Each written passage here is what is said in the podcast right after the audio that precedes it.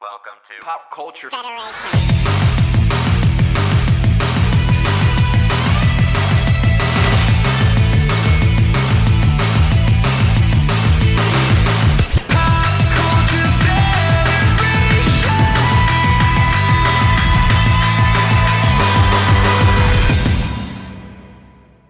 Hello, welcome to the Pop Culture Federation podcast. I'm your host, Mikey, and I'm here with my friend Glenn, aka Double G three nine two.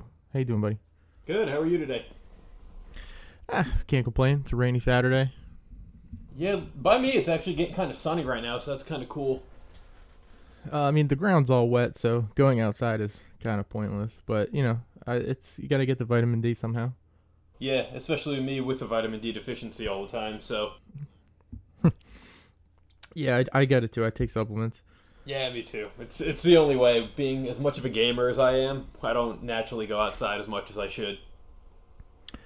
So thank you for for coming on. Um, I like to have so normally my it's for those of you who listen my it's myself Matt and Ron usually talking about random topics, but uh, usually I like to have other content creators on as well. So thank you for for coming on, and um, you and I first met I believe at WrestleMania 29. Uh, yeah, Yeah, the one in New Jersey. The first well, the first one at MetLife. yeah, That was great. It was for the it was great seats, but that WrestleMania had um it was so I guess the way they had that whole setup was so terrible if you were anywhere near the top, like you couldn't see anything.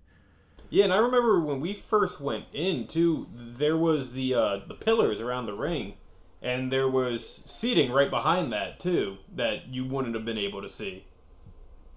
Yeah, it made no sense how they set that up. And then I remember seeing people tweet uh, pictures from the top, like the very, very top tier, um, and it was behind the like the Titantron, I guess, whatever it is, and then you could see the ring, and they're like, I can't see anything. I could hear it, but I can't see anything. But at least I'm here. And I was like, that sucks. If you pay all that money just to not even be able to see it, we had to move, if I recall.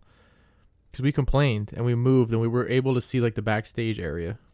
Yeah, because where we were sitting, it was, if I remember, like kind of on the side of the entrance ramp almost. And I remember we were able to see, like, the wrestlers when they were on, like, the little, um, it was almost like a little crevice that they were, like, kind of peeking out from. Yeah. And uh, I remember William Regal was, I guess, a road agent, and he kept coming back and forth. So I kept trying to like shout and talk to him, but he just was not having it, and he was not thrilled. But it was still cool, and uh, I think we saw that Hall of Fame was. I know P Diddy did the song. Yeah, Diddy was there. That was uh, Mick Foley and Booker T also. Wasn't Trump there too? Yeah, and he got booed out of out of everything in MetLife, which was great. But he was there. Uh, yeah, I remember that. Okay.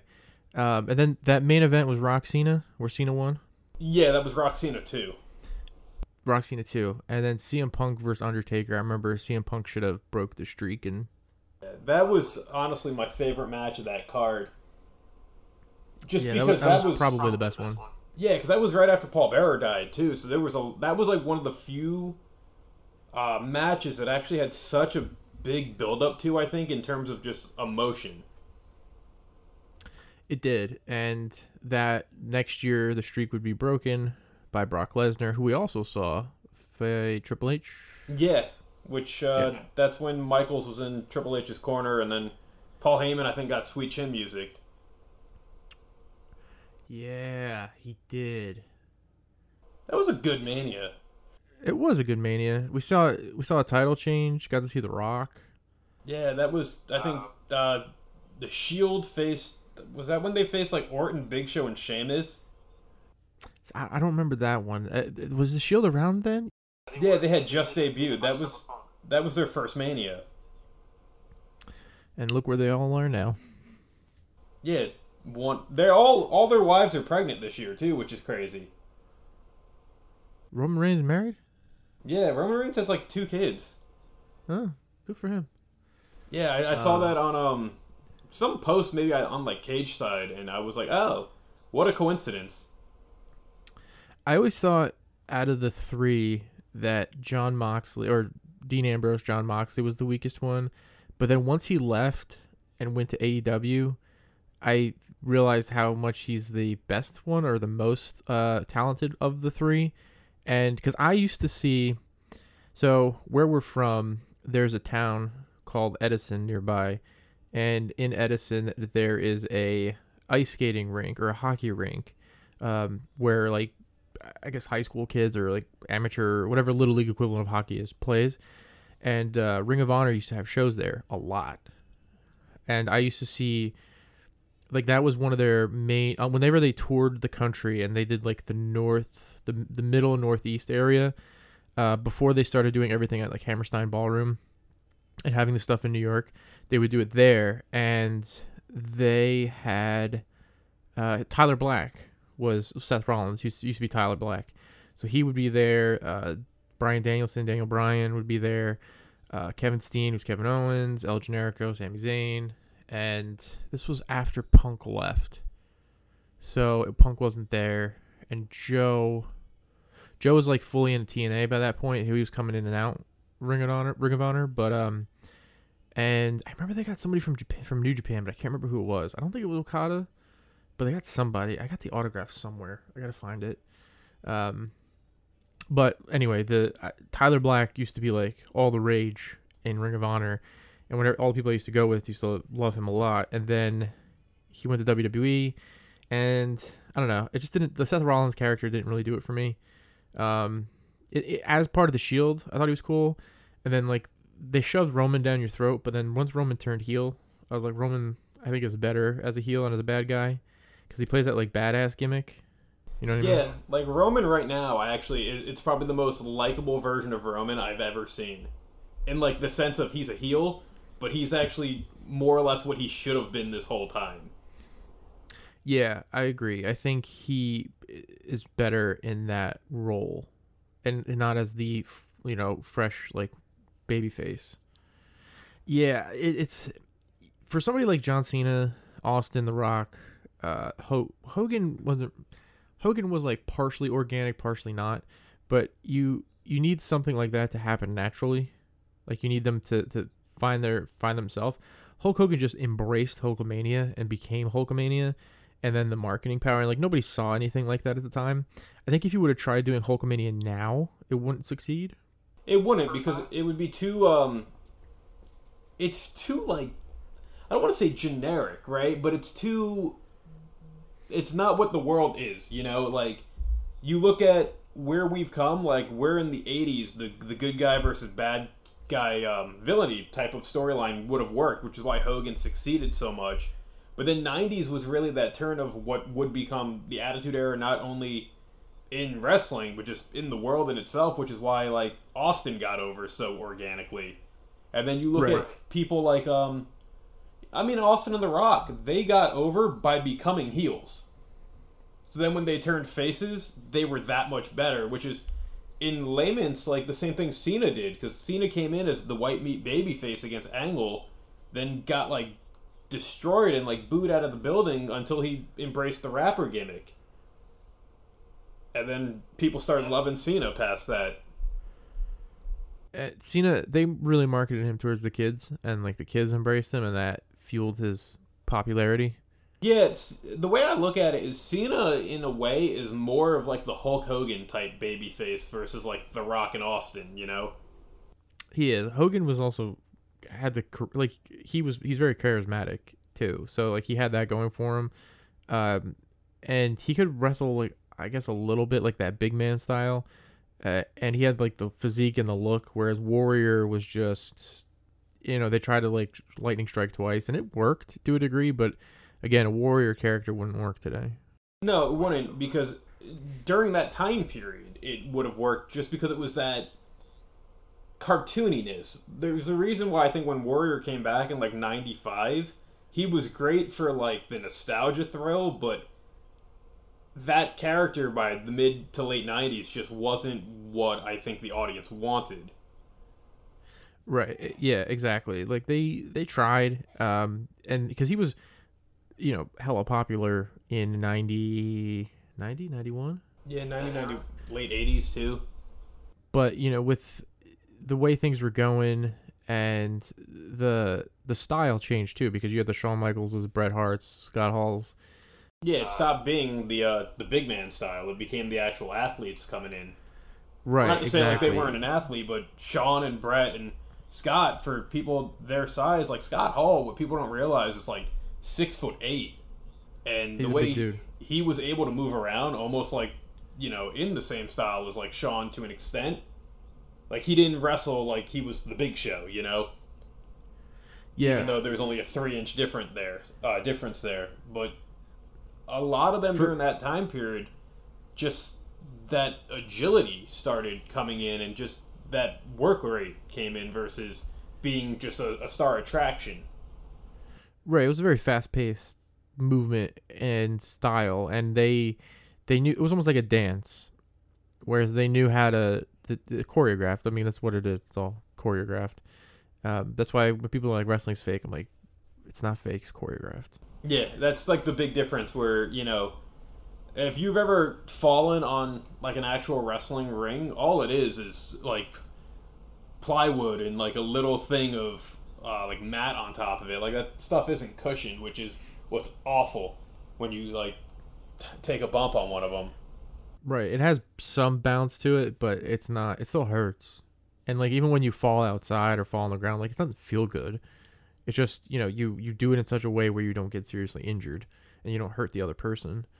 Yeah, you have to learn how to minimize the impact that your body's about to take. I uh so, f- you know fast forward a little bit to like today AEW is the one I really follow. Like I don't really follow I watch the WWE pay-per-views.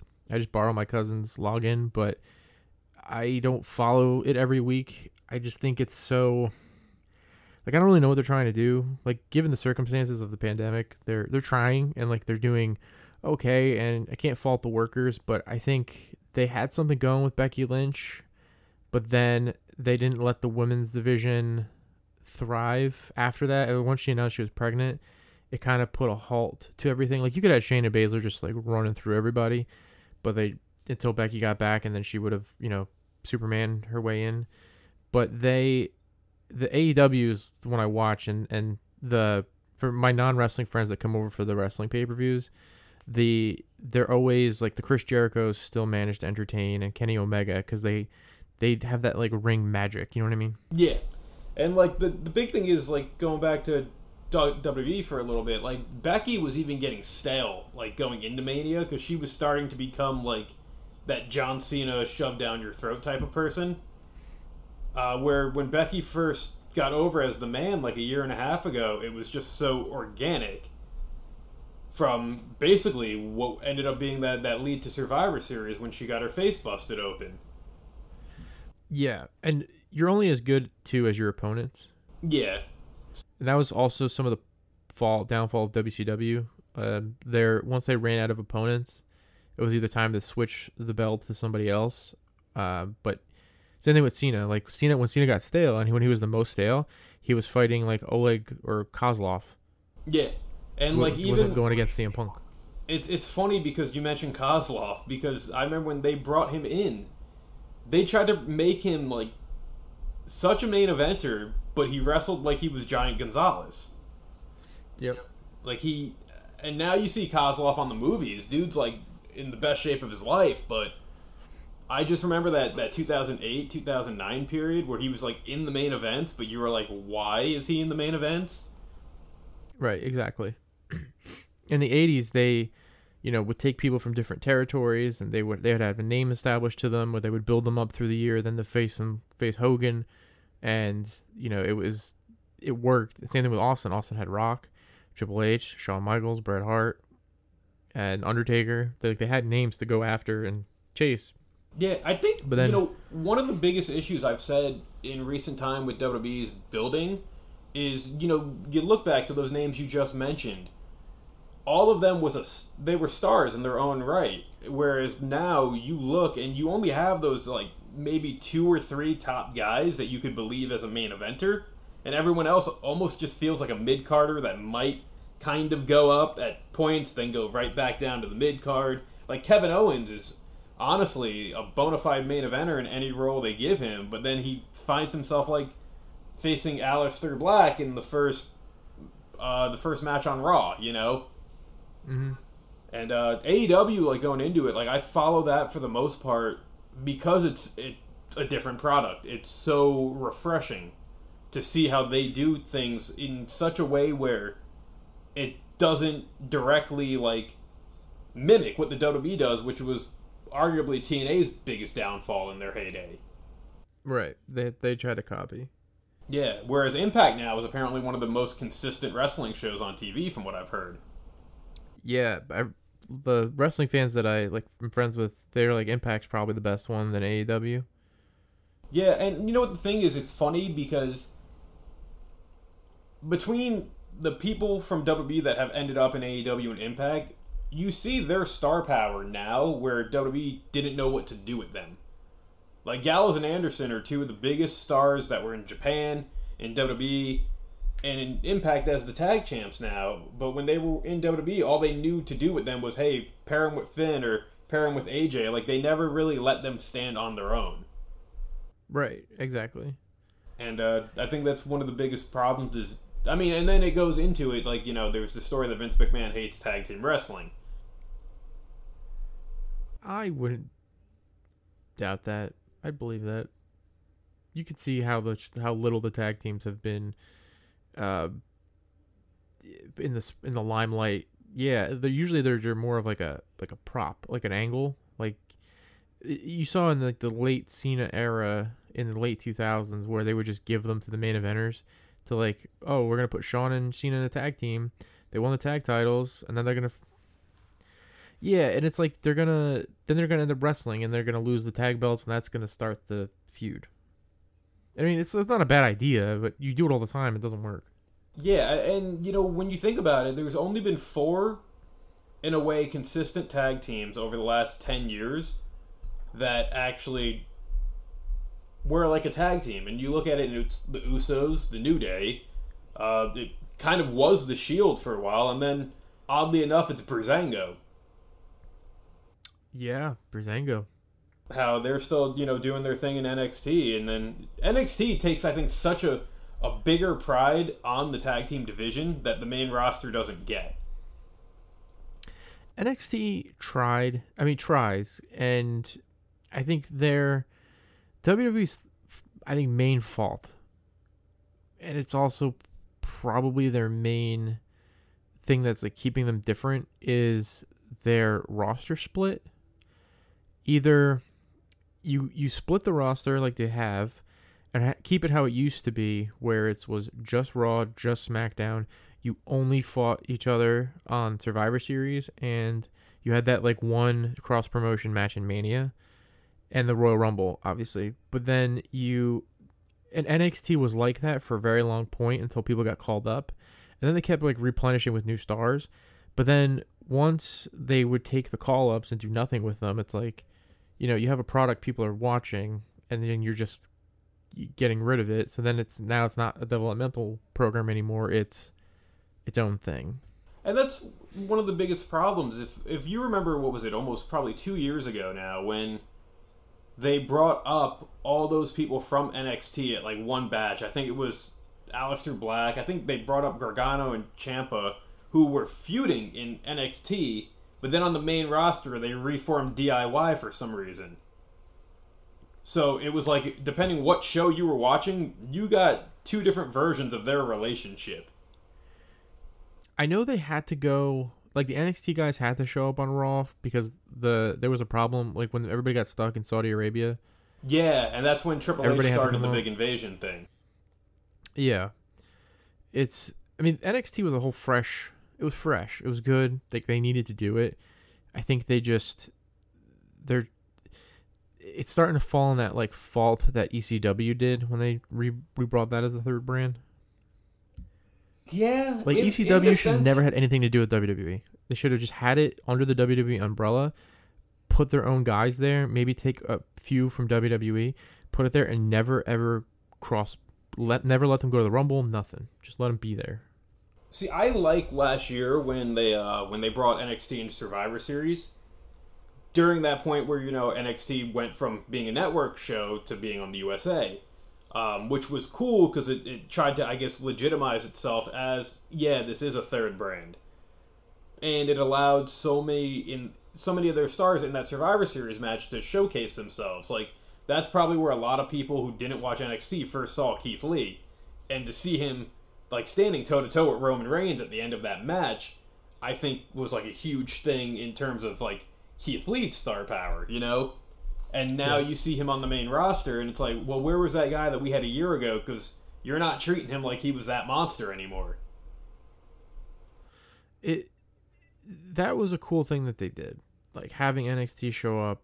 It gave legitimacy to to that title, um, and Charlotte winning the Rumble and challenging for the NXT Women's title. It did. She shouldn't have won, but it brought like legitimacy to the brand that it was a like a legit third promotion.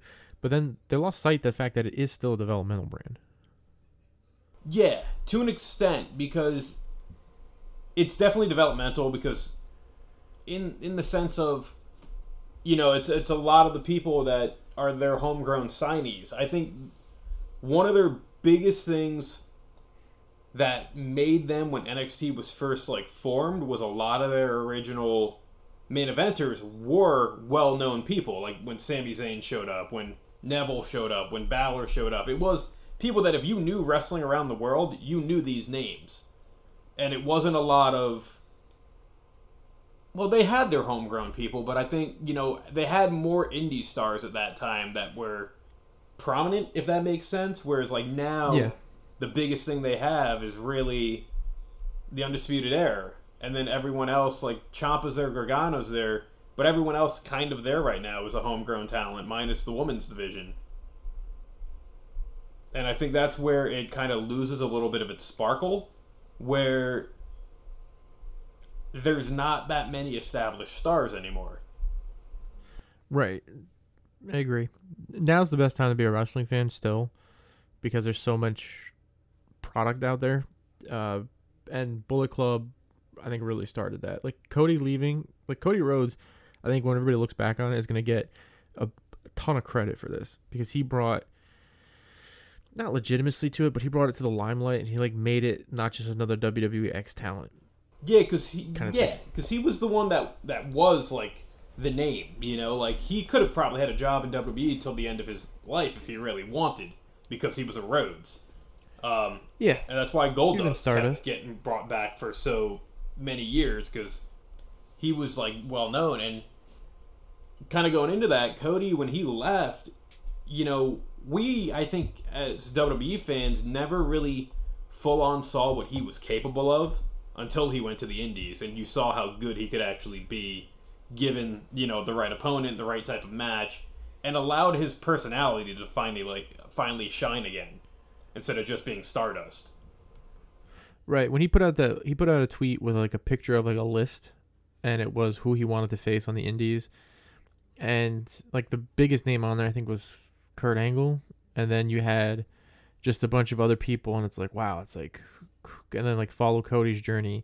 And then the Young Bucks bringing their merch into Hot Topic. That was big. Was the other was the other big one.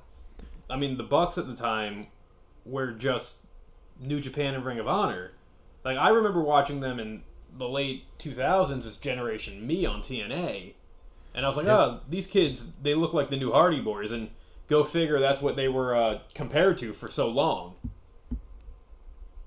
And they've definitely that's what they were.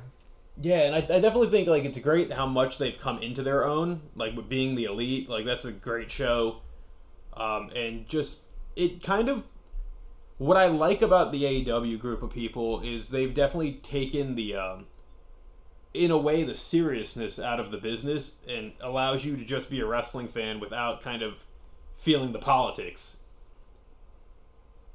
Like I remember, yes, what was it in in the late in 2002 2003 when Triple H just kept winning every title match. I remember how like angry as wrestling fans we all kind of were because it just felt like he was going to have that belt forever because he didn't want to lose it. Right. And the difference between him and Jeff Jarrett, because Jeff Jarrett did the same thing, was Jeff Jarrett, like TNA was so, there was no, they didn't have the money to sign people to these really long extended contracts.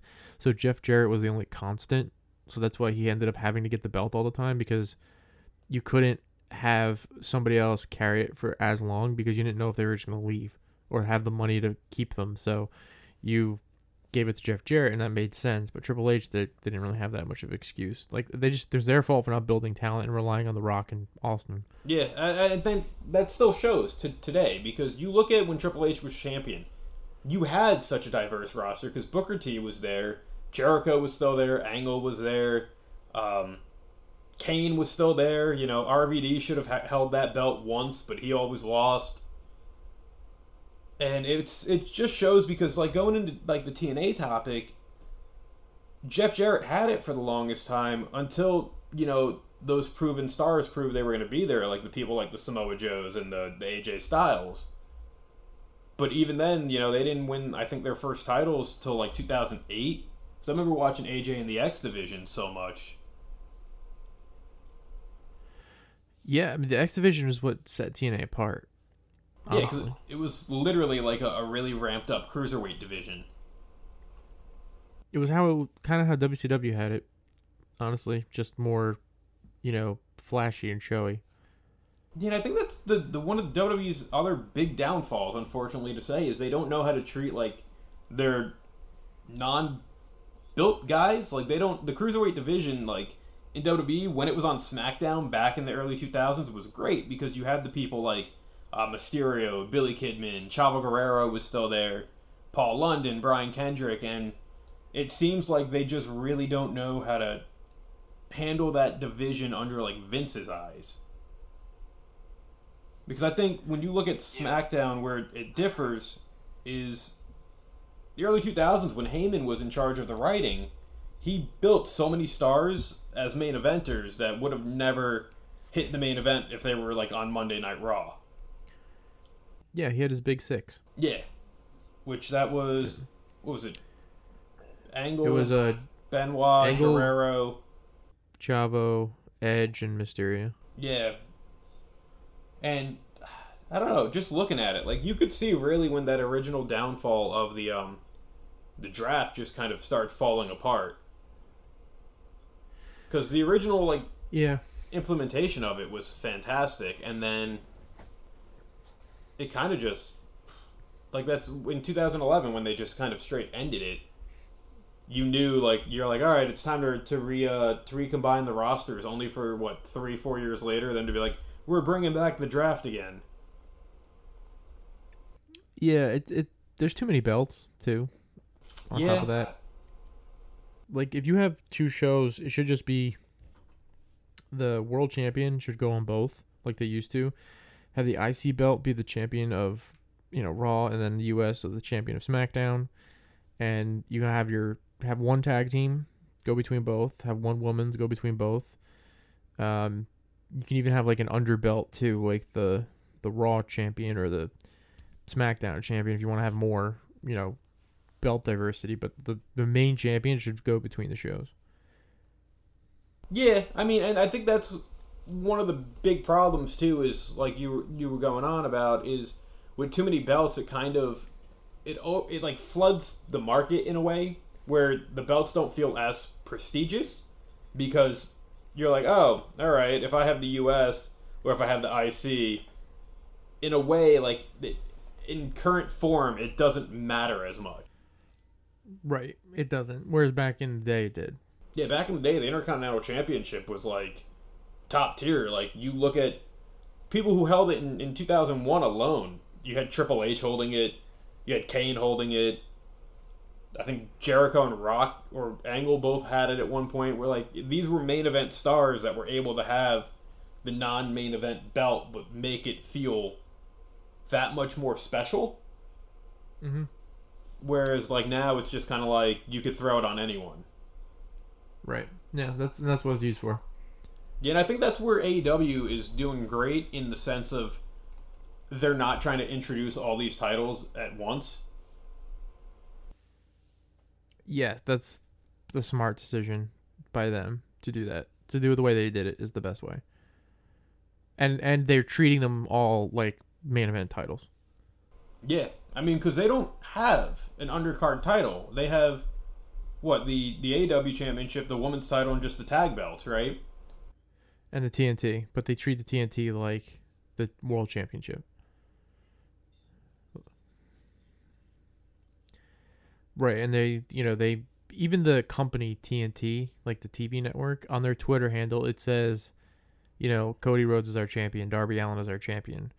When they're like tweeting out, you know, what NCIS new episodes this Thursday, Cody Rhodes is our champion. It's like, all right, you know, even the company's getting in on it, which is cool. Yeah, and I think that's what you need. Like, I think the way Tony Khan's handling it is, you know, especially with the the Impact deal that just happened, it's so nice to actually, in a way, as a wrestling fan, feel like there's kind of freedom there now. Where yeah, it feels a little bit like the territory days. Which is what's gonna, I think, help everyone out as a whole. Because I remember Tony Khan, what was it, two weeks ago, said they had some big things that are going to change the landscape of wrestling happening, and a lot of people, I think, watching the Winter is Coming thing thought it was Sting debuting, but then with the way the main event went, all of a sudden you know how you you're ending your show telling the viewers to watch another company which that's like a big jump that you know WWE would never do. No. Even though you know during like the heyday of impact having John Cena show up on their show would have been massive for them and it would have been like a good buzz good publicity buzz for everybody so you're never gonna like impact never was going to compete with WWE money wise so like I don't know why they were cared so much and we're so selfish about it. But like AEW sees like Tony Khan's like, I'm rich. I don't need money from this. Like he doesn't. He owns the Jacksonville Jaguars. He owns Fulham FC. He owns a one of the world's largest auto uh, parts companies with his father. He, he doesn't need money. He just does it for fun. And he's a, such a big like wrestling fan, from what I've heard. So yeah. that's what's I think helping it a lot. Is you know it's almost like you could see with Tony Khan, with the Bucks, with Cody, with Kenny, they actually love wrestling, and that's like a thing that you kind of wonder if Vince McMahon still loves wrestling. Because it, it seems mm-hmm. like where AEW differs is, you know, they're actually giving the fans kind of what they want, and that's what's working for them. Whereas WWE's Vince is giving the fans what Vince wants. Where yeah, and I, I think that's outdated. Yeah, and uh, unfortunately, like that's just how it's going to work there. Like Triple H has done great with NXT because it's been all of a sudden the you see a side of Triple H that you never thought you would see because we kind of always told you know we were always like meant to believe that he was you know any match he was going to be in he was just going to bury the other person so to see him now acting as like a father of a brand instead of like the competitor is so refreshing because you almost see how much Triple H is actually a wrestling fan. Yeah. Plus, too, like he's getting old, so he doesn't need to be over. Yeah, he's going to be over just by showing up at this point. Yeah, exactly. Like he's he's in that status. Yeah, that's why um, William Regal gets the pop he gets every time he shows up on TV. I I could probably talk about wrestling all day, but uh, wanted to segue in to talk a little bit about your channel. Um, so why don't you tell us a little bit about it and then how you started it and like why you started it? If we talk about the YouTube channel, it's pretty much a channel where I review kind of interesting, different products I find everywhere. I also do a lot of motivational speeches and just things along those lines. I mean, I started it back in 2017 because I had a lot of just like family stuff going on, and it was then my kind of, I guess, gateway into my own like focusing on myself again and allowing myself to kind of channel that, I guess, that energy into a creative form. And I've just kind of been growing it since. It, it's been cool, especially when you have companies who seem like your reviews, and I actually have um, a company out of Fairfield, New Jersey, sending me more tea to review uh, that because they hit me up on Instagram yesterday, surprisingly, and I was like, oh, that's kind of cool. And you know, once I started getting that little buzz, where the companies were reaching out to me like through email saying, "Hey, we do this. Do you want to review it?" I was like amazed, and That's awesome. just out of just you know pure interest because I mean I'm not monetized or anything at this point, so it's literally I'm always even just as like a tech person, someone who you throw something new in front of me, I'm gonna look at it and be like, oh, what's this do? You know, it's it's just a matter of uh, I like being able to kind of break out of my day to day to see something different. Whether it's like a, a new energy drink or a, a tea, a coffee, um, a new fast food item at like McDonald's or Burger King. And I think the Rocks Tequila. Yes, I did pick that up last week. I did that one. Um, but I think a lot of one of the reasons I started doing it as well was I was always known, like from when I worked at the store, as having like the weird drinks or something that people wouldn't normally buy. So I started thinking, you know, just because it's new, it's different, doesn't mean it's bad. And I think a lot of people are just afraid to kind of break out of their comfort zone. So I was like, let me do these reviews. Let me show you what this is all about. And maybe, you know, I could get someone to try something that they wouldn't have normally tried. That's a really good way to put it, honestly. To to do that to to give somebody exposure to something to get them to try new things because I know so many people that are just stuck in their ways and they'll just refuse to try something because it's you know come up any excuse in the book, but they just won't try something new even if it's something so simple like a like an iced tea or a drink or a beverage. You know, we're not talking like trying something that changes your life drastically. We're talking about just like a you know something to drink. Yeah, and I mean, uh, the, one of the ways I thought about it too uh, a couple years ago was did you ever, like, when you were a kid, you hated a food, but you really didn't know why you hated it? You just didn't like it. And then, like, your parents would kind of throw it in a meal, but disguise it as, like, something else. And then you're like, oh, what was this? And then they say it, and it's the same thing that you thought you hated, and all of a sudden you're like, oh, wait, that wasn't that bad after all. yes, I've had that uh, plenty of times. And you know when i used to review the energy drinks you know i knew so many friends that would just get green monster all the time. And i'm like but you know they have their juice blends they have this and they're like oh no we'll stick to you know just the regular one. I'm like but arguably in my opinion the regular one is the worst one out of all of them you know?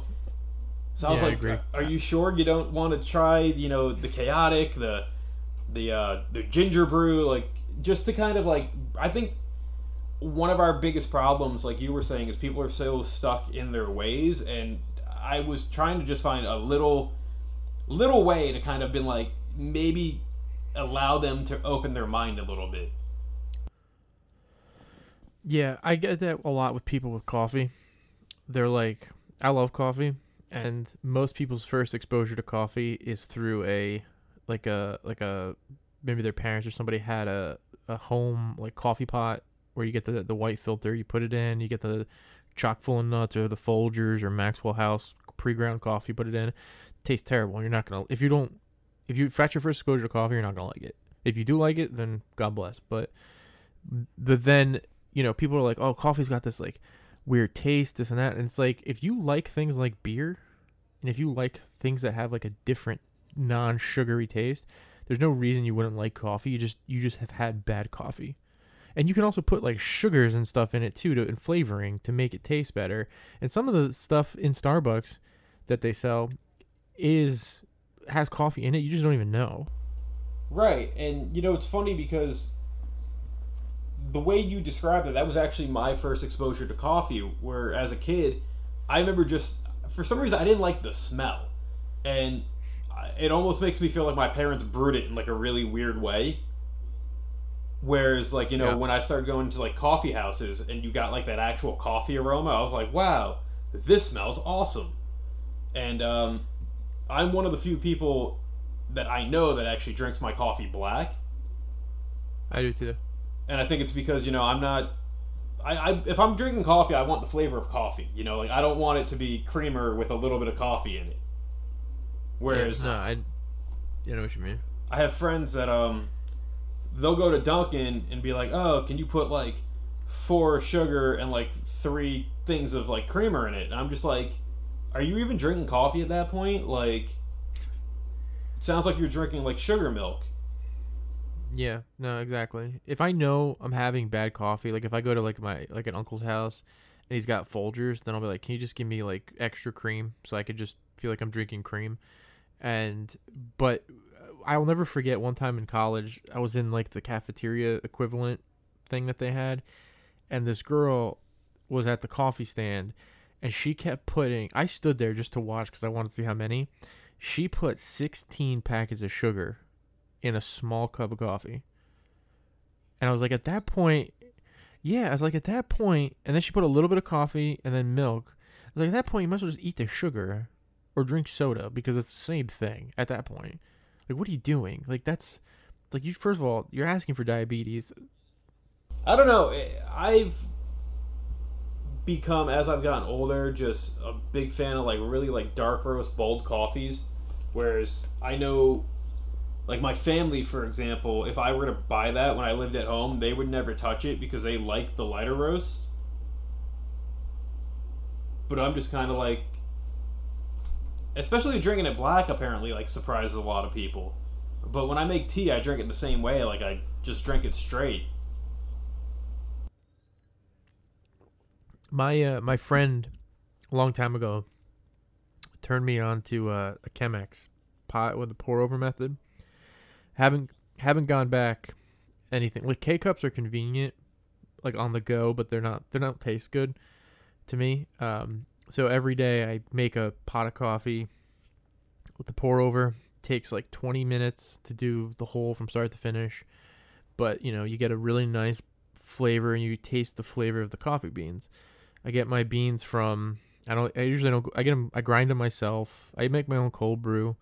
Uh, I brew it for like 48 to 72 hours and uh, let it sit. And then when you drink it, you know, you just you can drink it straight black and it tastes great. I mean, I, I, I don't I drink coffee sometimes with dinner. Like I don't drink coffee for the for the caffeine. I drink it just for the taste. And like I just enjoy it.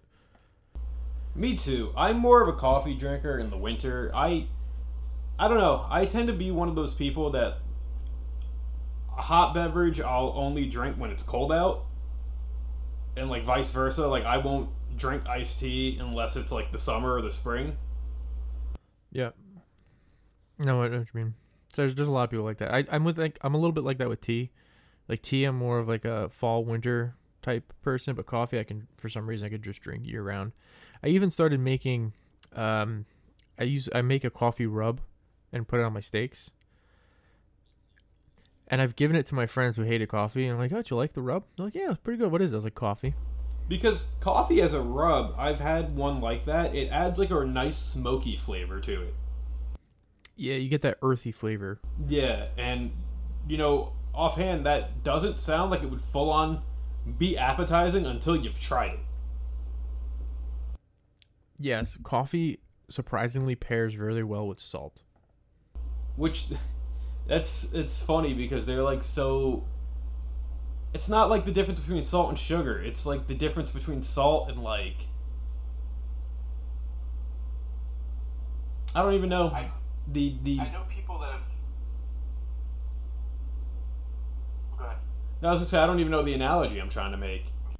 I I know people who um who sometimes are like, you know, when the when people want sugar, they're like, don't put sugar in it. Put like a quarter teaspoon of salt and mix it in. And if you especially if you put cream, the salt brings out like the richness and boldness of the coffee. Salt is actually a very underutilized thing. I mean, I wouldn't have thought to put that in coffee, but you, I mean, you think that there's a lot of like salted caramel stuff out there for coffee, so that kind of makes sense. Yeah, the salt salt like brings out the flavor of it.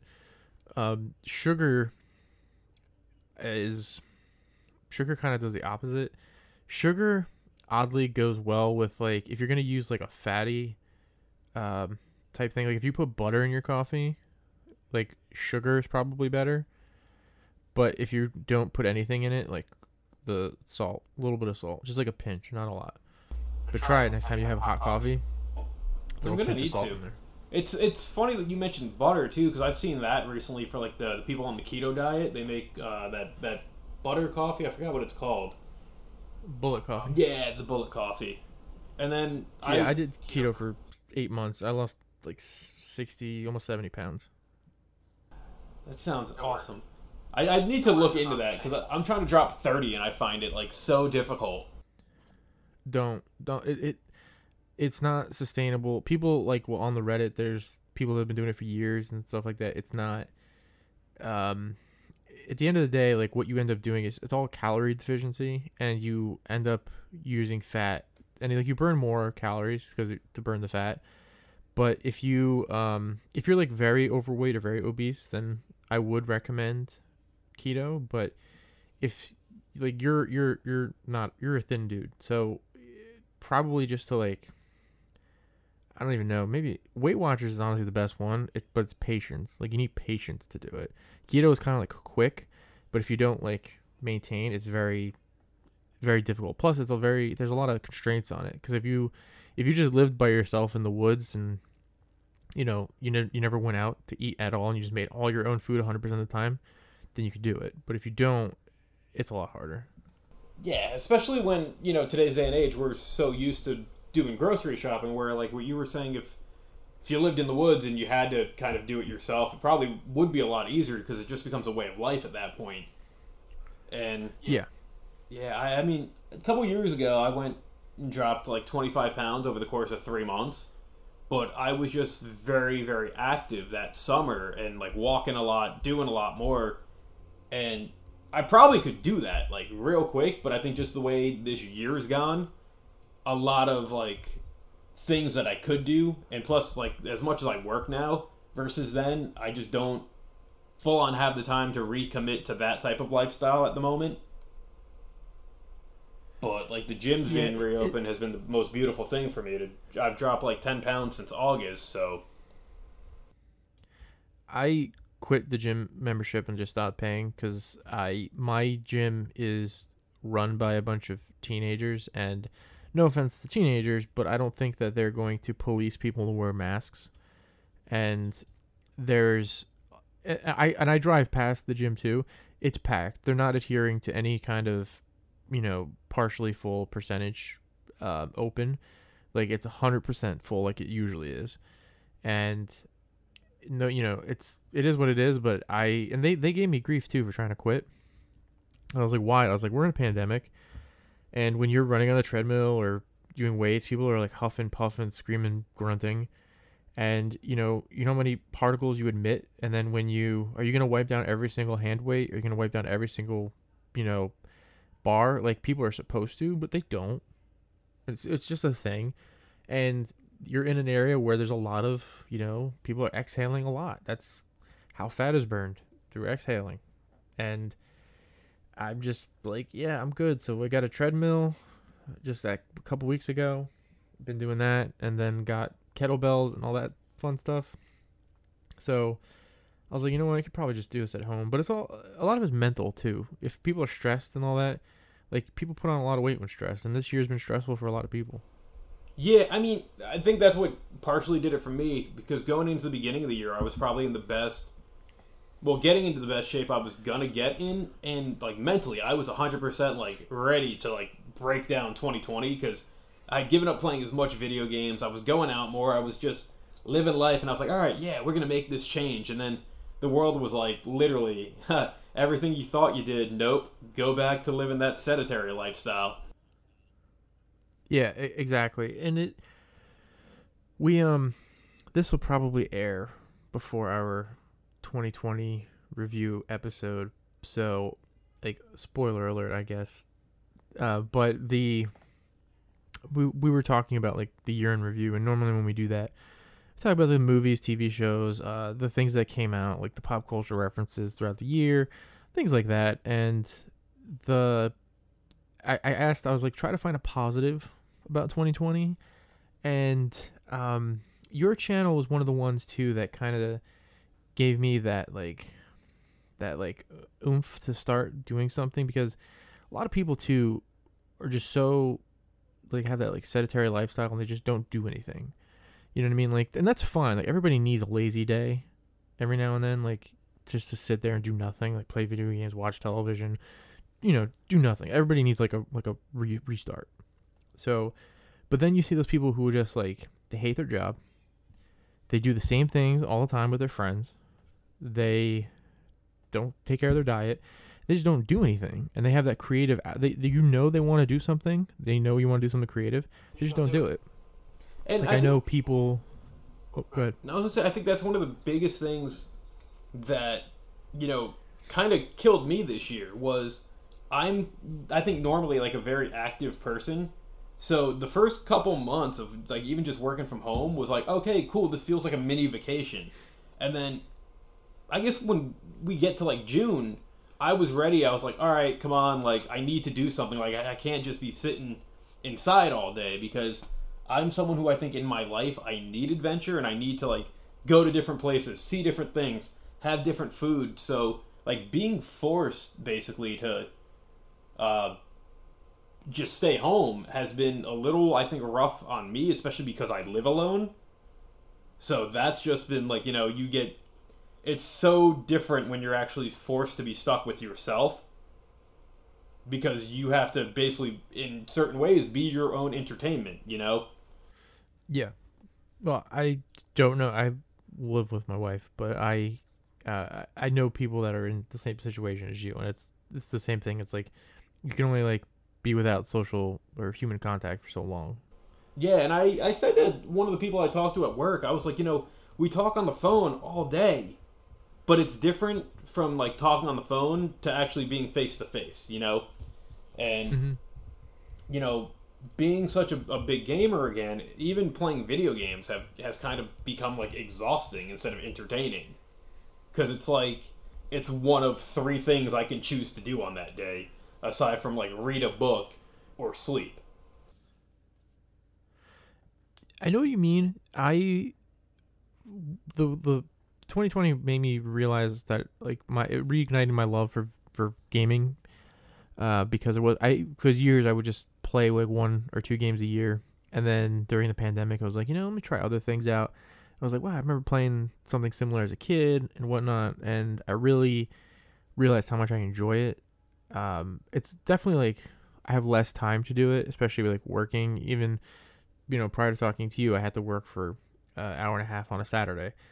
But it's it just kind of, you know, it's a lot harder sometimes to do. But it's, um, I almost, for me anyway, find and I I talk to people like yourself, and they say, you know, like I, I need to be around people, like I miss people. Then I'm, I'm kind of, and I talk to some of my other friends, like some people I've talked to more now over, like, uh, uh, Google Meets and uh, on the phone or like through audio than I ever did. And I'm like, you know, I kind of don't hate the not being as social as I once was because I always need to be around people, always need to do something. I was like, I kind of don't, I kind of like realized I enjoy being around myself. If that makes any sense. Yeah, see, I kind of feel like I was the opposite, where I think from even when I worked at the store to, you know, living at home to even being in the office, I was so used to, I think, being around people all the time that I kind of took it for granted how much I actually enjoyed having company, you know? And Yeah. now, you know, after that initial two month period that I mentioned disappeared, I was just kind of like, where is everyone? You know, my friend had um a little housewarming thing over the summer, uh, and it was like the first time I had seen the whole group of friends since January, and a part of me got like emotional at a point where I was like, oh my god, we're all here, we're all alive. I haven't seen you guys in eight months. Like it almost felt like if I was sitting on a desert island, as much as everyone's five miles away, to finally like see familiar faces again that weren't my parents, you know? Right. And it was like it was so nice to like actually feel like people existed for that little bit. But I think one- you know, being someone who has like anxiety and all that, I think the seclusion, the isolation has kind of driven me a little bit more, I guess you could call it crazy in in the sense of you know, now it's just me trying to figure out what I want to do every day and those little things to try to make it different, but different enough that it doesn't feel like it's just a variation of the same thing. Right. No, I know what you mean. The the one thing that drives me nuts and like people pro- so during the spring when I would talk to my friends and we would FaceTime nobody was on their phone unless they were talking on like through FaceTiming through their phone. Nobody was talking nobody we were just talking, we were chatting.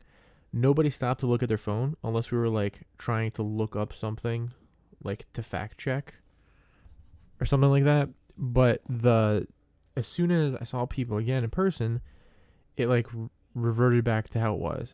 People back on their phone, not being engaged in the conversation, and it's almost like, what's the point? Like when we were just chatting before, nobody was on their phone, and it made it more like meaningful. And you know, it drives me like the phone thing drives me nuts. I I'm guilty of it too, but when everybody else is doing it, it's like, well, what do I do? And you know, one of my one of my friends uh, back in high school once brought it up, where they were like, "If you're going to be on your phone the whole time when we're hanging out, then why didn't you just text me in the first place?" Yeah, exactly. And it's it's almost it's in a sense I feel like it's rude. You know, where you know you're sitting there with someone, and you're giving something else more attention than the person that's willing to spend their time with you. Right, exactly. And that's everybody reverted back to that. And it drove me nuts a little bit. Like I get it, like sometimes you need it.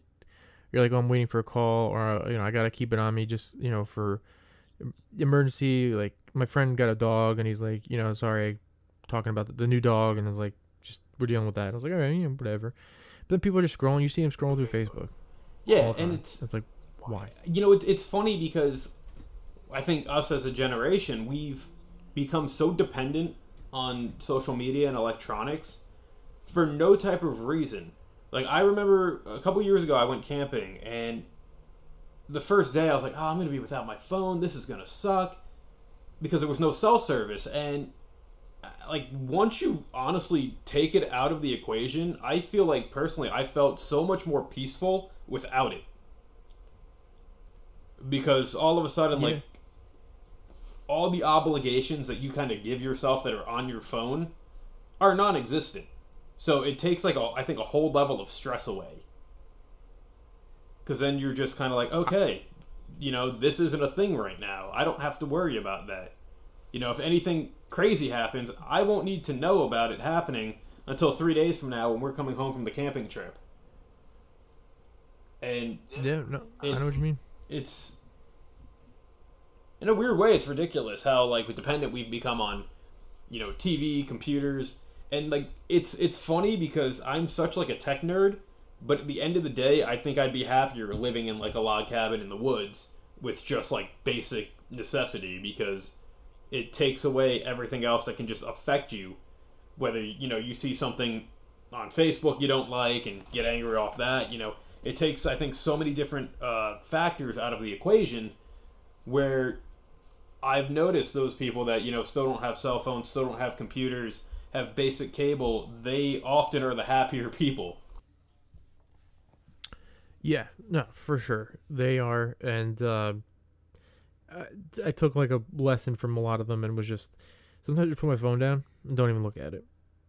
And like I have, I have like the Apple Watch, so like sometimes something does come through, I'll just glance at it and be like, oh, it's not urgent, or if it's like work, I'm like, all right, let me get my phone. But sometimes just keep it down, don't look at it because you get lost doing it too, and it's like so much time wasted. My friend told me like a great thing. He's like, he goes, I don't bring my phone on me when I go to the toilet anymore. I was like, really? He goes, yeah, I just sit there with my thoughts, and you realize how much better that is. Um, that's why I, I recently deactivated my Facebook again because I was sitting there and I was like, I'm spending way too much time back on Facebook instead of like being productive. And I uh, a couple years ago deactivated for like a year and a half, and I got back on it about a year ago around this time, coincidentally, just because I you know didn't have anything to do, and I was like, oh, let's see what maybe I can go make some new friends somewhere. Um, but when I'm like, I realize over the past couple months, right before I deactivated I was like, all I'm doing is sitting here on Facebook in my free time when I could be doing this, I could be doing that. Like that, uh, that social media, like almost addiction comes in, and at the end of the day, there's parts of it that make you feel bad because you see so many other people doing more with their lives than you're doing because they're posting it on Facebook with hey pictures of a vacation or hey we went here today meanwhile you're just vicariously in a way living through them instead of actually going out and doing something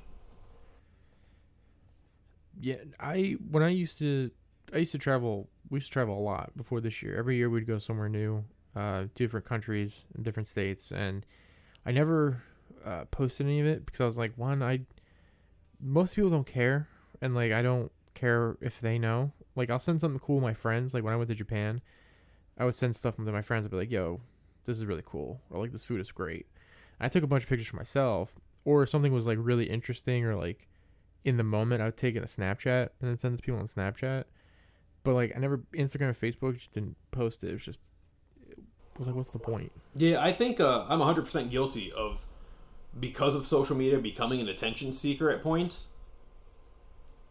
And it's almost like because it's an option, you know what I mean? Yeah, once you figure out what you need, like why you need that dopamine effect, then you can, Try to find It's the so ways of much actually better. getting it. Yeah, or like why you need it in the first place. Yeah, and I think, you know, I can attest, like, when I went back to Facebook a year ago was because I was kind of basically lonely at that point where I'm like, I'm sitting at home, I bought my own place, everyone's busy, what else is there really to do, you know? And Yep. luckily enough, you know, it, coincidentally, it was right before the pandemic hit, so I was able to, to because of it, keep in touch with a lot of people um, from family that I have in like Poland to like my cousins in Florida and whatnot. So that was fine. But then it just got to a point I was like, they all have my phone number if they need to talk to me. I'm I'm done with this right now. Some some people I talk to on like Messenger, and then others I'm just like, I even said it to you. I was like, just give me your phone number so I don't have to go on Facebook Yeah, anymore. I've, I've noticed, And, uh, dude, Facebook easier. is it's like they say it's toxic in a way. It is very much so. And I think the uh, the invention of social media has kind of killed us from actually interacting as people, instead of you know just being like, oh, I uh, I shared this link, go check it out. Yes, and things like trends and, and stuff in pop culture end faster now than they did previously. Because they don't have the time to spread. They were just kind of like, hey, here it is, and then everyone's like, oh, look at this, Right. and then two weeks later, oh, that's old. Right, exactly. They before it like had to spread organically, like through the schools and and whatnot, and then you know it lasted a little bit longer than it does now. Yeah, I'm just thinking back now, like just how, you know, when when MySpace first came out back in the day, like how I feel like it was popular, but we weren't as addicted to it as people are now. But at the Uh, same time, Yeah, it, it's more or less too that was like the first of its kind. So it was in a weird way like you think of like your body's like mental structure like it, it was the first of its kind so we didn't have that like addiction as a generation that we do now to social media. It was just kind of like oh this is myspace i'll check it out once a week or something and then i think when facebook became big when twitter became big everyone just got that's when I think people got really glued to the phones, to the computers, is when it wasn't just one output. Because you also think MySpace wasn't like a live feed. It was you had to post like a bulletin and hope someone read the bulletin and then messaged you back Right. or something. and the company didn't like your ads or tailor the post. Like it was very like raw and organic how it how it did it. Like somebody had to comment on your wall, you had to comment back. It didn't like the algorithms weren't there like they are with Facebook. Yeah, I remember too. Like when you had your top friends, how mad someone would get if they rem- if you got if they if you removed them from your top friend list. Yeah, think how many people, how many friendships were ruined because of that. and then like it went from a top four to like you know what we'll give you a top eight and then a top 12 so like it almost at that point starts feeling like those uh the participation trophies where you know people just want to feel like they won because they made it on the wall Yeah, no, exactly what it was, and that's one good thing Facebook didn't do. I don't know. It's, it's especially because social media is so like, and as much as I'm like a, I get addicted to it at points, we're so better off as a as a culture without it. Like it's it's great in essence of what it's supposed to do, but not for what it's become. My a friend of mine who's been on the show before, Vintage Pokemon Hunter, he was so he uses social media to his advantage and like I, I think in like the positive way where it was meant to be used. He collects vintage Pokemon stuff and he uses Instagram to engage with people that he never would have like met previously before. I guess this was like pre this is the pre previously would have been through forums, but that's so outdated. So he connects people through Instagram. He people are like, "Yo, I have something really cool. Do you want to buy it?" Or they're like, "Hey, do you have an extra one of that? I need it for my collection." So he interacts with people that way, and that aspect of social media has really helped him build his brand. And he's he started earlier this year, and he's already almost at 2,000 subscribers, and his Instagram is like triple that. Um, with people like engaging about like vintage Pokemon stuff, and he's like, "I my collection has like boomed because of it." And he, I think he uses social media like the way it's supposed to be. Yeah, done. and that's why like I tried to create those um those separate pages on Facebook to just kind of like promote like the YouTube channel, the Twitch channel, and whatnot because that was more or less me trying to like use it how in that sense how it kind of should be right? Where hey like you know here's this here's this like but not full on sit there and like just post all day. You know i'm like i stopped using facebook in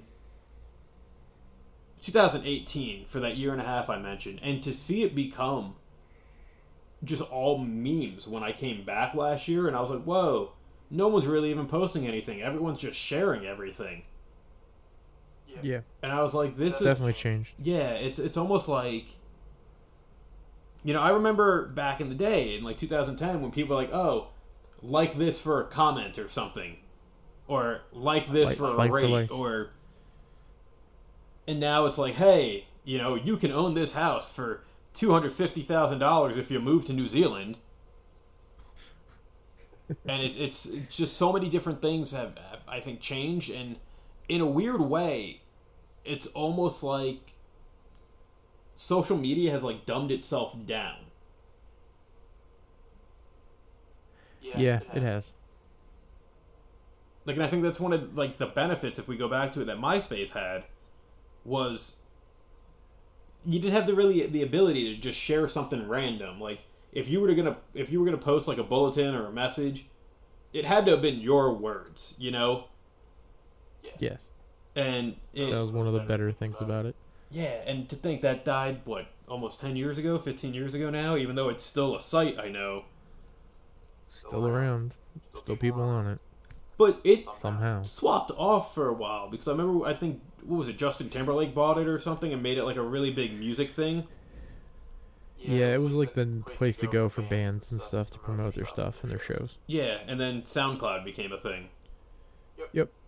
So I mean, it's it's definitely weird that it's still around in the extent where it's like there, but no one really thinks it's still there, but it is. Like I think two years ago, I was able to log into my old profile and see how much like that's aged awfully. Uh, I don't. I deleted mine a long time ago and never looked back. Yeah, I kept mine up, but I was one of those people that like one day you just transitioned to Facebook and never logged into MySpace again. Yeah, yeah. There, there's a lot of people I think did that. The Yeah, go ahead. And I was gonna say I found like so many old photos on there that I was just like, oh my god, I look like a fetus in these photos. but before before we transition, before we you know log off for the, uh, I want to transition over to uh, video games for a minute. Um, I know that's how I first saw your channel because I saw you actually posted something on Facebook where it was check out my game collections for the month, and you do the monthly updates at the end of the month or the beginning of the next month. The game pickups, yeah. What um, are you? Do you collect just anything? Anything? Do you have something specific that you collect? Like, how'd you get about collecting, or is it just a collection that just amassed over time that you just never sold? So it's a little bit of both, actually. So, as a kid, I only had. Well, the first system I got was an Atari 5200 that my parents ended up selling at a garage sale um, because we couldn't find like the AC adapter for it, and it was my uncle's when he moved out, so he gave that to me as like a gift. But then the first system I really had that was my own was the PS1, and I never traded in any of my PS1 games growing up, only because as a kid, you kind of had to rely on your parents to buy you the games, or you had to get birthday money or whatnot. And um, you know, my collection up until that point was like nothing. I had maybe 10, 15 PS1 games up until 2012. Um, and then, you know, I ended up getting an N64 for uh, a graduation gift one year. Then I got the PS2, the GameCube, and then I got the Wii. And then that's like back in 2009 ish, I kind of actually fell out of video games because all my friends were still home and we would just play football, basketball every day after school. So I really didn't care much for gaming because Mhm. I actually became like an actual like social person for one of the first few times in my life. Um, and then my collection really kind of took off in 2011 because I was working two jobs and I was just you remember when you first get a job and you're just kind of like, "Wow, I have my own money now," right? Yep. And- oh yeah. It was one of those things where I was like, you know, I'm kind of bored in my free time, but I don't want to play any of my Wii games. I also never used to go back to my old systems for some reason because they were like outdated. But this is where it gets hilarious because I started thinking, you know, I kind of want to play the games I never got the chance to play as a kid. So I ended up having one friend who had a Sega Genesis and one friend who had a Super Nintendo. So I bought them and all their games off of them because, you know, they were just sitting in basements. Um, and that's really where the collection kind of started because I was like, wow, now I can play Super Mario RPG or uh, Gunstar Heroes or something. And then that that fall, my cousin I knew wasn't playing his PS3 anymore, so I was like, "Hey, I'll give you like 200 bucks for your PS3." And he was like, "Okay."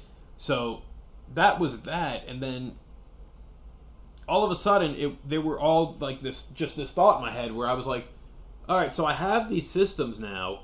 What actual games are out there for them?" You know, and Yeah. that's where the collection kind of took off where I, you know, going into buying a Super Nintendo, all I really knew was Donkey Kong Country, Mario, and Earthbound.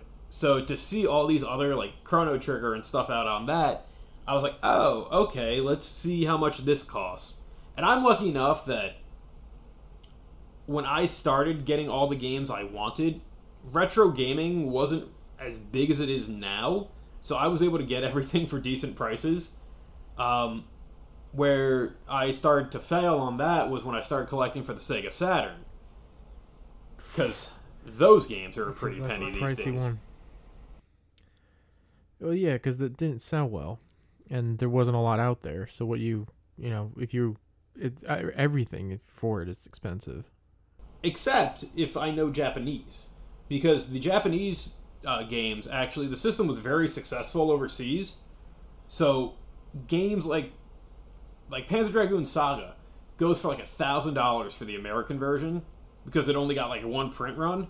If I knew Japanese, I could get the Japanese copy for like fifty bucks, and all that would be different. Saturn is Saturn region locked?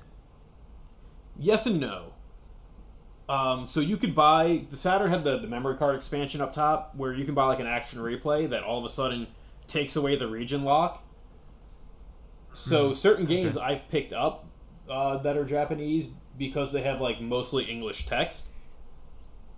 And one game, Deep Fear, I have is basically like the Saturn's Resident Evil made by Sega, but all the voice acting Yep. is in English. So you can actually follow that's the cool. story. And uh, it was all of like 20 bucks. And I don't, looking at it, I don't know why I bought the Japanese version when it did come out in Europe and it's completely English text, English voice acting. Um, but yeah, then from there, you know, I bought the Saturn. I had my Dreamcast. Last year alone, I bought a Vita, a TurboGrafx, and a Wii U. Um, which they actually surprisingly pique my interest very much because they're systems not many people have. The TurboGrafx, well, back in the day, only came out in certain areas, like around cities. So if you didn't live in the city, like you didn't get one, and that's that was their marketing, and it, it they I, I guess whoever was in charge didn't realize that people moved to the suburbs, and yeah, it they, it didn't work. They figured that if like the people in the cities loved it, then it would trickle down, and it they like forgot and isolated a group of people who just didn't know it existed.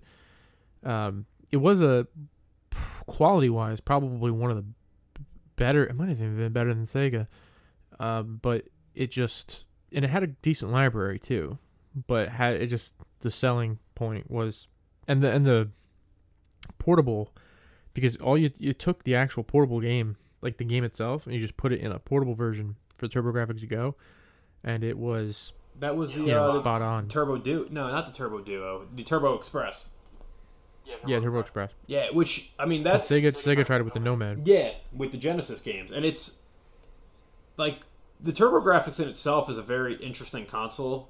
Uh, I've learned over the last year just playing it every so often because it plays so differently than like the Genesis and like the Super Nintendo, even though it's technically from the same era as like the the NES and the Sega Master System. Uh, and I think that's what set it apart was it was kind of in that generation the first like next gen console in certain ways uh, because even if you look at um, what is it Castlevania Dracula X is one of the TurboGrafx most like sought after games and it's still one of the most I think sought after Castlevania games uh, right behind like Symphony of the Night and when I got my hands on it last year it was funny because I just bought like the console only um, because someone was like, I don't know if it works, but here it is. And I was like, all right. And then he gave me the AC adapter, and all I had to do was buy like um, the uh, the composite out Yep. uh, cables and the adapter and a, a controller. And I bought a game that was like two dollars, and I was like, all right, let's see if it works. And it worked fine. And I was like, okay, this guy sold me the console only for like forty five dollars, where an actual working console on eBay goes for like 120 now, and I was like, all right, I made out as a steal. And like my Wii U, They I got for like 35 dollars. So that, that's a steal. I think that one's going to be one that goes up later on I do too. because people hated it, and it but it's going to come back. I think it's That one, don't sleep on the Wii U. I think it's going to be one of those situations like the Saturn where no one bought it, but if even if you look at the Saturn's library, there are some really good games there, like Nights into Dreams, for example. Uh, and they had a lot of weird RPGs, and I think the same thing with the Wii U is the Wii U only sold I think like 20 million systems, if that. But there's a lot of good games on the Wii U that I think like like you were saying not to sleep on it people are gonna i think down the line realize wow this wasn't actually like a great game um, during the pandemic when it first hit gamecube game prices were going up Yeah, GameCube GameCube is the hot one right now. Uh, we we're just leaving the N64 and we're into the GameCube uh, terms of what's hot and expensive. Like GameCube is quite popular, and it, again, it didn't sell well at the time. yeah but it wasn't a bad system like i, I remember No. No, Seeing- fantastic. back in um I think it was April or May, people were posting that, you know, people were selling copies of a thousand year door for like a hundred bucks. And it's ridiculous because two months earlier the game was going for like twenty five dollars. And I think that's what during that time period really shot up the GameCube pricing because games that were so cheap like a month earlier were now apparently prestigious, you know? we are definitely in a uh, seller market. We're in a bubble. So if you now's not the time to buy. Now is actually the time to sell. Next year, when the bubble bursts, we'll we'll be in a buyer's market. Yeah, for collectibles. And I think too, uh, with gaming, at least in this point in time, a lot of people were, you know, the supply or the demand was up because people knew they were going to be stuck at home anyway. So, uh, I think a lot of people who maybe gave up video games were now just looking for stuff to do, and they're like, I remember playing Paper Mario like when I was fifteen.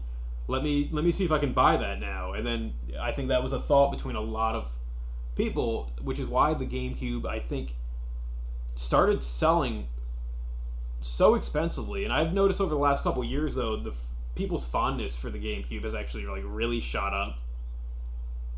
Whereas like you know, ten years ago they're like, ah, forget the GameCube, and now so many people I think remember it and realize just how different it was compared to everything out there at the time. Right, because you were if you were ten or eleven years old in two thousand three, two thousand four, and now you're what almost thirty, so it's that's what you grew up with. You know, a couple years ago was the N sixty four, and then earlier in the decade was um the NES. Yeah, I mean it's it's definitely funny though because when when I look back at that time period, the two thousand two, two thousand three, it was almost like if you had a GameCube, if that was your only console, you were kind of shunned because everyone wanted people like who had the PS2, you know.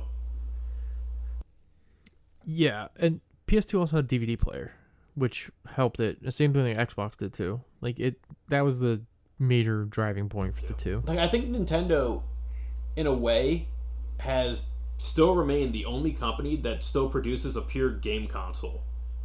When you think about it, Yeah, and that's why they're still around and successful. and that's why I think a lot of, I think a lot of their name is, like, valuable in that market where. You know, Sony is known for at the end of the day their electronics. Microsoft is known for Windows, and Nintendo at the end of the day Nintendo is video games. Like if Sega was still around making consoles, they would be probably the same way. But like Nintendo is that that last almost like that last outlaw that's still from that that prior life cycle where they're still alive and kicking and at the end of the day like in a lot of what Nintendo does, Nintendo's untouchable. Like when when you look at the handheld market, they've always been like untouchable. Their consoles not as much, but Nintendo produced games always hold their price. Yes, Yes, for sure. for sure. If If not, go up. Yeah, and that's like the crazy part about it is, you know, but also like that's like the the benefit to Nintendo where they don't just kind of push out games to push out games. Like they will take their time with their product to make sure it is a quality product when it comes out. That's why you've never really seen a bad Zelda game come out, a bad Metroid game, a bad Mario game. It's because Nintendo won't release them yearly like Call of Duty does. They'll wait until, you know, it it's ready. Yeah, they know their audience, they know their base, and plus, too, back in the NES days, they did have companies just throw out games that were just crap. And that's why the quality of uh the, the seal, Nintendo seal of quality became a thing. Yep. Yep. And Nintendo I still believe does the whole thing where you have to send them their game to get it on the console, which is why like if you look at I think any GameCube game, it always says no matter who made it, it'll be developed by EA, produced by Nintendo. Yeah, that's why the Wii Wii U era had a very lack the third party support, and the sw- the Switch is going up because they lack some of their rules for the Switch.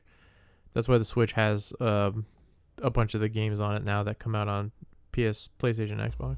Yeah, because Nintendo's always, I think, really had a big premium with like production, right? Like rights for their games. Um, whereas Sony, I know, Yeah, is like really lax. But the Switch, I think, the Switch would have either been like the next success for Nintendo, or it would have maybe been like the nail in their coffin, because it seems like every other generation Nintendo's home console doesn't really do well. Like, But their handhelds do excellent every time. yeah, which is why I think when you looked at like They hit they hit a home run with the Switch. It's handheld, it's portable and home in one. Exactly. And I think that's why, like, one of the things that was the biggest market about them, where I think offhand they were like, all right, let's make a really strong handheld that you can also dock. I mean, because you look at the Wii U, the Wii U in itself is a very similar concept, but just not as polished at all. Yeah, exactly. It's it's they it was like the precursor to what they have now. It just didn't work, and that the gamepad was just flawed. Yeah, and It really was. It's funny because I like I pick up my gamepad now and it just feels like a plastic toy, whereas like the Switch actually has like that premium feel to it.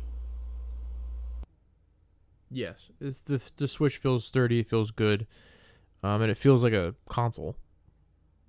Like that, it, like a, it's a good thing. It's a good product. And it's funny because like I think when Nintendo's innovative, no one can really touch Nintendo.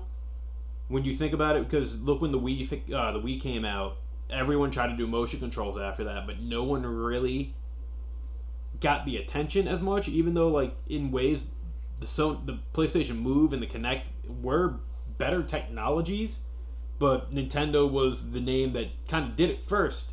So you knew like it wasn't like just a gimmick because that was the console, you know. And with the the Switch, if anyone came out with like PlayStation or uh, Xbox and tried to do the same thing that the Switch does, it definitely wouldn't be, I think, as sought after because it would almost be viewed as a copycat, no matter how much uh, stronger of a technology it could be. You're you are absolutely right, sir. Um, but it's been great chatting with you. Where can everybody find you? Uh, YouTube.com slash double G three ninety two. You can find me on Instagram at so underscore far underscore gonz G O N Z. And twitch.tv slash double G three ninety two for when I do my random live streamings. Do Do you have a schedule? Uh, I'm working on it. This whole holiday season really has thrown my schedule off. I had a really good one going, but then just with everything going on, you know, I don't see myself fully picking up a real schedule again until January, where it's like, you know, free going forward. Yeah. All right. Be sure to check them out on the social media and on Twitch and YouTube. Definitely on the YouTube. And uh, we'll definitely do this again.